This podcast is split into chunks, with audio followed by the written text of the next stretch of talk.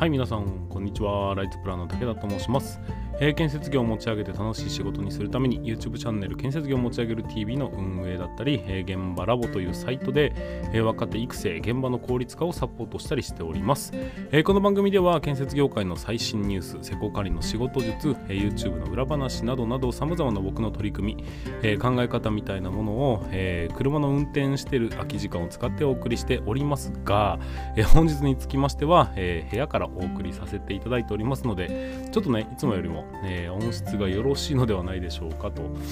思ったりします。えっとちょっとですね本日は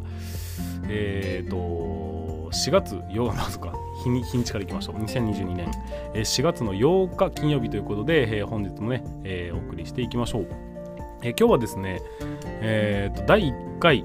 新人スキルアップ研修の、えーえーと研修をね行わせていただきました、えー朝9時から昼の12時までということになりますんで、えーその関係上ちょっとね準備をしたりしなきゃいけなくて、えーと朝のね放送が頓挫してしまったという格好になりますんで改めまして今現在は夜のね、え8時半ぐらいなんですけども、えこのぐらいの時間にお送りさせていただきたいと思います。ちょっとね、え 毎晩夜、うん、と7時半ぐらいからだいたい3、40分ぐらい、えー外を歩いてきてるんですよ。で、今日は その歩いた、えーその後になりますんで、ちょっとね、息が上がってございます。えー、はあはあ言うのは別に変態だからではなくて、えーちょっとね、息が単純に上がってるおっさんだというふうに、えーご理解いただきたいなというふうに思います。はい。えっ、と、本日から、えー6ヶ月にわたりまして、えっ、と、しんと、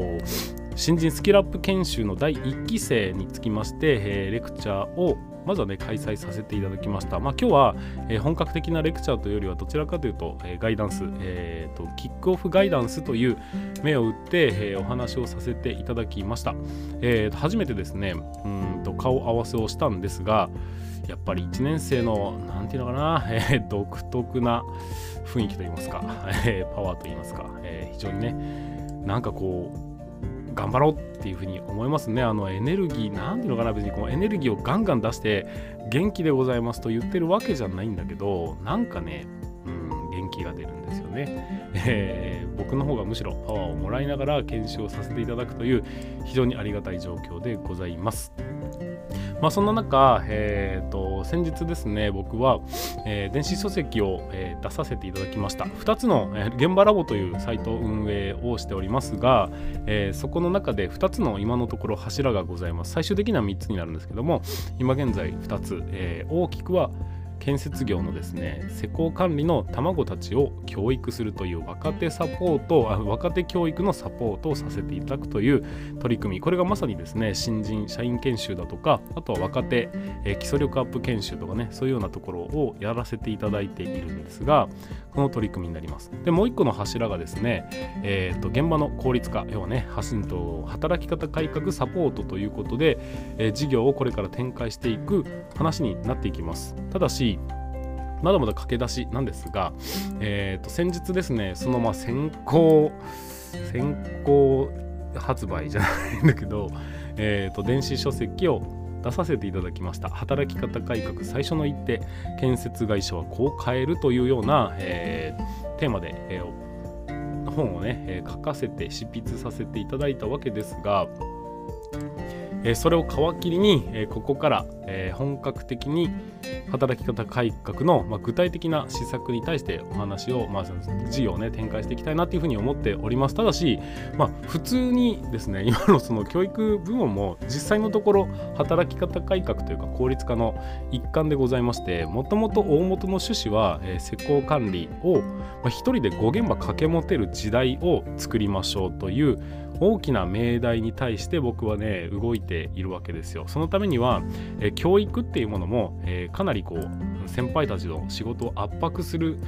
部分になりますんで、えその圧迫している教育というものを、まあ、今日自動化するためにはどうしたらいいのかな彼らは何を求めてるのかなということで、え考え出した僕が、うん、当時の、ね、現現場監督として現役時代に必要だなというふうに感じたものがこの基礎教育という部分になりますんで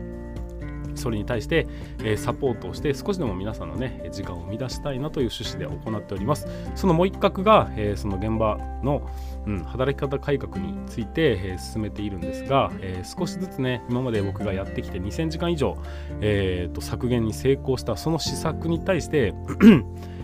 皆さんにね、えお送りしていくという形になります。まずは先行して、えーと、本を出して、続きましては今ね、えー、少しずつですが、えー、インスタグラムの方で記事を出して、それをブログ化していっております。続きましてはこれをね、YouTube 化していって、おおむね発信活動としては、えー、11本をめがけて完成していきます。でそれが終わりましたら、えー、続きましては僕のね、本格的な事業の方に展開していくというような流れになっておりますので、うん、まあそうだな、えー、少しでも皆さんのね賛同が得られるような文章そして伝え方というものを考えながら進んでいきたいなというふうに思っております。はいということで本日も、えー、と4月のそうだな新人にとってえー、と初々しい時期になりますがそんな中ね、えー、今回も進めていきたいと思います。武田の作業日報。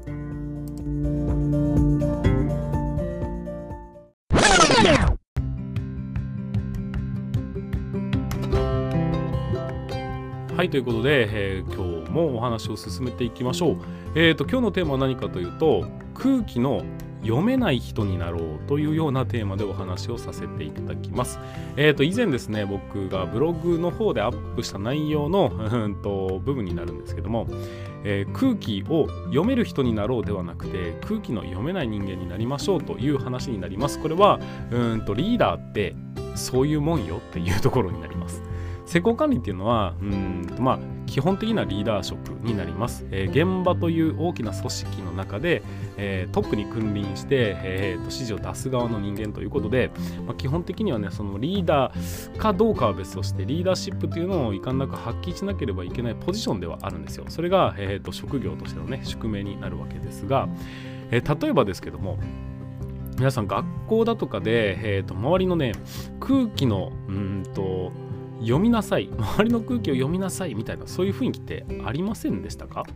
まあ大人の世界ではその空気を読めっていうのを、まあ、難しい言葉で忖度なんて言ったりもしますがこの空気を読むっていうスキルというのは実は日本人独特な、えー、文化だったりします。他の国は、まあ、地続きであるというかね、えーと、いつ攻め込まれてもおかしくないという状況下の中、えー、自分を主張するということが、えーと、非常に重要だよというような、まあ、文化なんですが日本人につきましてはうんと、まあ、攻められる必要性がなかったという過去がありましてそんな歴史の積み重ねの中から、えーと、周りに合わせる、えー、空気を読むというね協力をするというか助け合うというか、まあ、そういうのが、えー、文化としてして根付いてます。まあ、これが日本人の良いところであり良くないところだとも言えますよねという話なんですよ。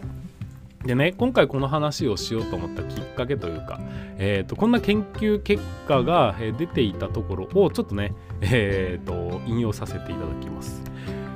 えー、空気を読む人間は年収が低い。ちょっと辛辣な形になりますが、えーと、こういうね研究結果が出たんですよ。でね、まあ、年収が高い人っていうのはどうやら空気が読めないらしいっていう部分なんですが、えズバズバと言って人を動かしてしまう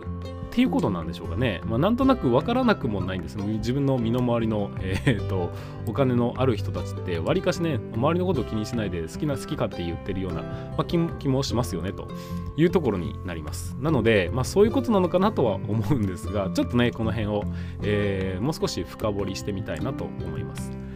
例えばうんと自分一人が動いたら当然ね自分一人だけの仕事ができますよねと。まあこれは当たり前です。皆さんアルバイトだとかもそうですし、えー、と時給だとかねそういうような形で動いている社会人の人がほとんどでしょうから。えー、自分一人が動けば当然自分分の仕事が生まれますよねというのが、まあ、いわゆる仕事って言われるような考え方になりますそうなると100人の人間が動けば当然100人分の仕事ができるということになります、まあ、そう考えていくとうんと自分が号令をかけた時に一体何人の人間が動くのかというのがつまりは年収になって跳ね返ってくるというのは分かる気がしますよね。例えば僕がね、えーと、これをやりなさいというふうに、えーと、100人の人間に号令をかけた時にその100人の人間が動いたとしましょう。そうするとそれぞれの人が自分の給料分プラス1万円の利益を上げていく、まあ、要するに、えーと自分らの稼ぎ口は自分で稼ぎやがれ。その代わり仕事を持ってきてやるから1万円ずつよこせっていうような形ですね。まあそうだな。一般的にはそれをうんと経営というふうに呼ぶわけですが、まあ、そんなね、えー、汚い感じの表現をしてますけどそんなことはないんですけど、まあ、要は簡単に言うとそういうことですよね。だから自分の給料プラス1万円の利益を上げて1万円を僕によこしなさいと、えー、いうふうな号令をかける人間になった時に単純な話僕の給料って100万円じゃないですか。だから僕は、えー、と、なんていうんですかね、労せずして100万円を手に入れたと言われればそれまでなんですよ。ただ、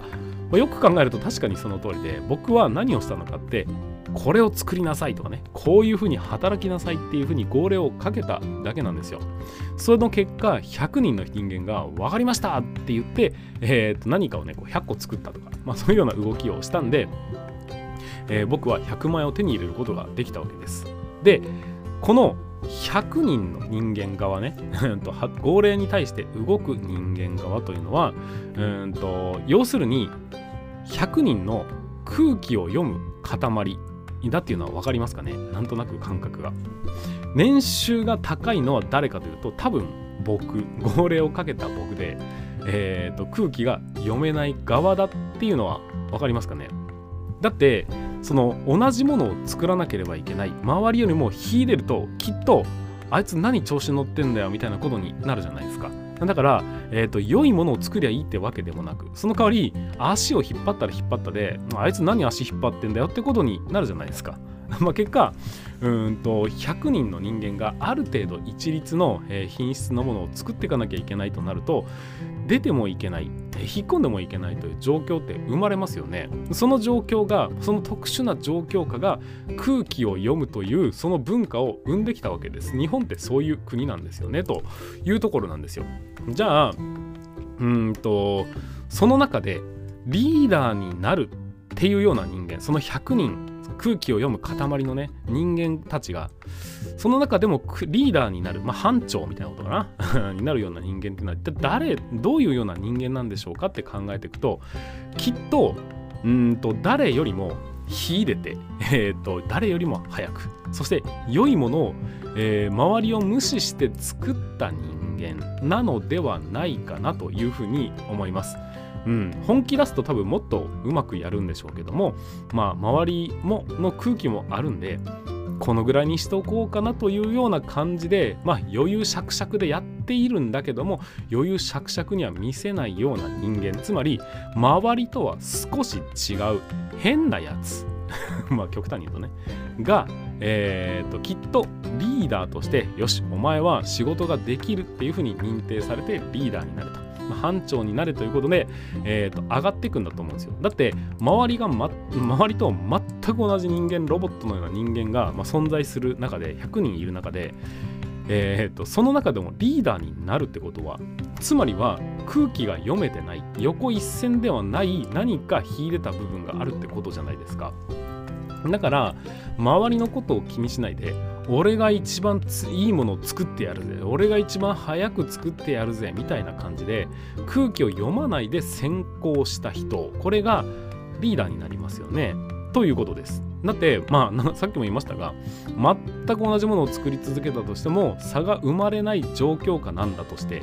えー、とリーダーに誰かをしなきゃいけないとなるとそういう差しか生まれないんですよ。つまりは中でも空気の読めない人間が上がっていったっていうことって分かりますよね。だから空気の読めない人っていうのは年収が高くなるんだよという理屈が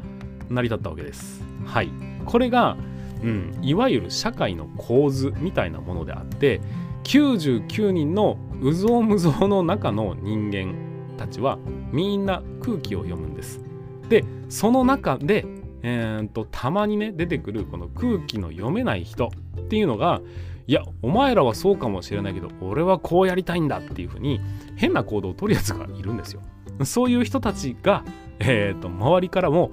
ちょっと一目置かれるような人間になって結果としてリーダーになっていきその人が号令をかけたらその人たちが動くと。で動いたから、えー、その塊違う塊もじゃあお前に任せるよっていう風になっていってどんどんどんどんね、えーと、トップに上がっていき最終的には自分がやりたいように号令をかけていくっていうことで他の人を生み出すというような構図が、えー、生み出されていくということになります。まあ、こういうのが、まあ、結果として最も利益を生み出すというのはつまり、えー、空気の読めない人空気の読めない人が、えー、一番年収が高いのではなくてえーと、年収とか利益を生み出す人間っていうのはつまり空気の読めない人間である可能性が高いというか、まあ、協調性がないというか おのずと高くなっていくというか、ね、年収がね、まあ、そういうロジックになっていくという話なんだと思うんですよ。もちろん全部が全部そういうわけじゃないんですけども、えー、おそらくこの研究結果から見えるところは、本当そういうロジックなんじゃないかなっていうふうに思うんです。まあ、そこからね、えー、とちょっと考えていくと周りが何をしているから自分をどうするとかね今までどうしてきたから自分はどうするとかね、えー、そういうようなうんと目に見えない空気とかねまあ常識っていう言い方もしますか？そういうものに自分の行動を決定させられている。つまり自分が、えっと、周りに支配されていて実はそれに従ってるだけという状況になってやしませんかね？という投げかけが今回のメッセージになるんです。これはものすごく楽な生き方そして楽な考え方であって、えー、と実はこんなことをしていても進歩はしないんです。なぜかっていうと工夫点がない。周りをず周りとずっと同じことをし続けている人たちの塊の中で新たなものが生み出されるわけはないんですよ。だから結局誰が何を言ったとしても自分の意見をしっかりと持つことが重要であってその意見がたまたま周りと一緒なんであれば全然空気を読むということじゃなくてそれはそれでいいんです。ただしえーと、そうじゃないことの方が圧倒的に多いですよね。でそうなった時にですよ自信を持って間違えてるのは自分ではない。今までの常識の方だ。もしくはこの空気の方なんだというふうに強く言えるか言えないかだというふうに思うんです。そこに差が生まれるんじゃないかなというふうに思うんですよ。でそして周りが動かなきゃ自分が自分は動けないというね。そういう生き方とうんと思ったように動きますよっていう生き方。これをね単純に考えていくとどっちが楽しいですかね？ということな気がします。要はうんと少数派だったとしても好きなものは好きですと。と言える人間というのはやっぱり最終的には、うん、勝ち残っていくんじゃないかなっていうふうに思うんです。静かな映画館だったとしても面白い時にも爆笑できるようなねそういう、まあ、芯の持った人間だって面白いんだもん。でも周りは映画館って静かにするもんでしょというその空気だとか常識みたいなものにとらわれて静かにするんです、まあ、当然周りに迷惑をかけないようにしてるんですけどもだけど面白いんだもん。笑った方がいいじゃんって思える人が、まあ、最終的にね年収が高くなるっていうことになるんじゃないかなって思ったりします。先輩がねやれと言われた、と先輩に、ああ、これをやりなやりなさいというふうに言われたそのやり方が、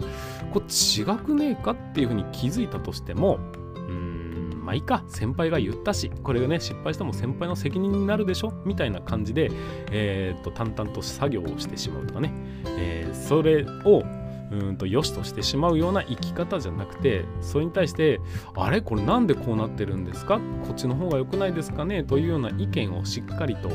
持つことができる人間というのが、まあ、自分をしっかりと持てる。そういう登っていける人間になるんじゃないかなと思うんです。会社の常識今までこういうふうにしてただからしてたんだから、えー、これからもお前らだってやるべきなんだというのはそこになぜというねそういう疑問がなく常識今までのルールだからやらなきゃいけないというのはそれはおかしくねえかっていうふうに気づいた時にしっかりと提言をすることができるそういう人間にうんならないなる人がね出てこないと進歩というものはないよねっていうふうに思います。まあ、空気を読んで周りに委ねるっていうのはすごく簡単なことですしみんなやってることなんです。だけど本当の自分をまあ、曲げてしまってやりたくないんだけど周りがやってるからやらなきゃいけないみたいなことっていうのはちょっと息苦しいと思いません？うん決して楽しい生き方ではないというふうに思うんですよ。まあ、それよりも自分らしくてそして楽しい人生というものを送るために多少ね空気を読まない選択、まあ、自分がやりたいと思うことに正直に生きていくそういう選択をしていくというのが最終的には、まあ、ストレスが少ないというか、えー、と周りを出し抜けるというか、えー、空気を読まないそういう生き方というのもうん良いんじゃないかなっていうふうに思います。まあ、各いう僕もね、建設業界から脱出して、えー、一人で事業を立ち上げてやりたいことやりますっていうふうに言ってる以上、まさにこの考え方なんですけども、かといって現状ね、まだ皆さんよりも年収が高いですと、大きな声で言えるものではないので そう言えるようにねその前例を作るためにも頑張っていきたいなというふうに思った次第でございます。はいということで、えー、本日につきましては空気の読めない人間になろうということでお送りさせていただきました、えー、最後までご視聴いただきまして本当にありがとうございます。そして今日はねちょっと夜の配信になってしまいまして申し訳ありませんでした。明日はねまた朝に、え、お送りさせていただきたいというふうに思いますのでぜひ明日もまたお楽しみにいただければと思います。そしてせっかくなんで、えー、最後に告知しますが、えーと、あと2日間ですね、今日、明日かな？じゃあな、明日、うん、多分明後日までいけると思うんだけど、えーと、僕の出した電子書籍、えー、働き方改革、最初の一手ということで、えーと、今ね、電子書籍 Amazon で売られている Kindle の電子書籍になりますが、そちらの方が無料で、えー、ダウンロードすることが今はできますんで、えーと、そちらの方にぜひ、まあ、今読まないとしても今のうちに買っといていただければなと思います。そして読んだんであればしっかりとこう星マークをつけて評価をして、えー、そしてレビューをしっかり書いていただきたいなというふうに思います。そしてそのレビューはね若干甘めに書いてもらえると僕の弾みになりますんで。ダメか？こういうのはダメか？わからないですけど。その辺ね、えー、ちょっとご協力をお願いしたいなということで締めくくりにしたいと思います。はい、ということで、えー、本日は以上になります。それでは本日もじゃないでも夜だからね、えー、明日からもぜひ頑張ってください。それでは全国の建設業の皆様、明日からもご安全に。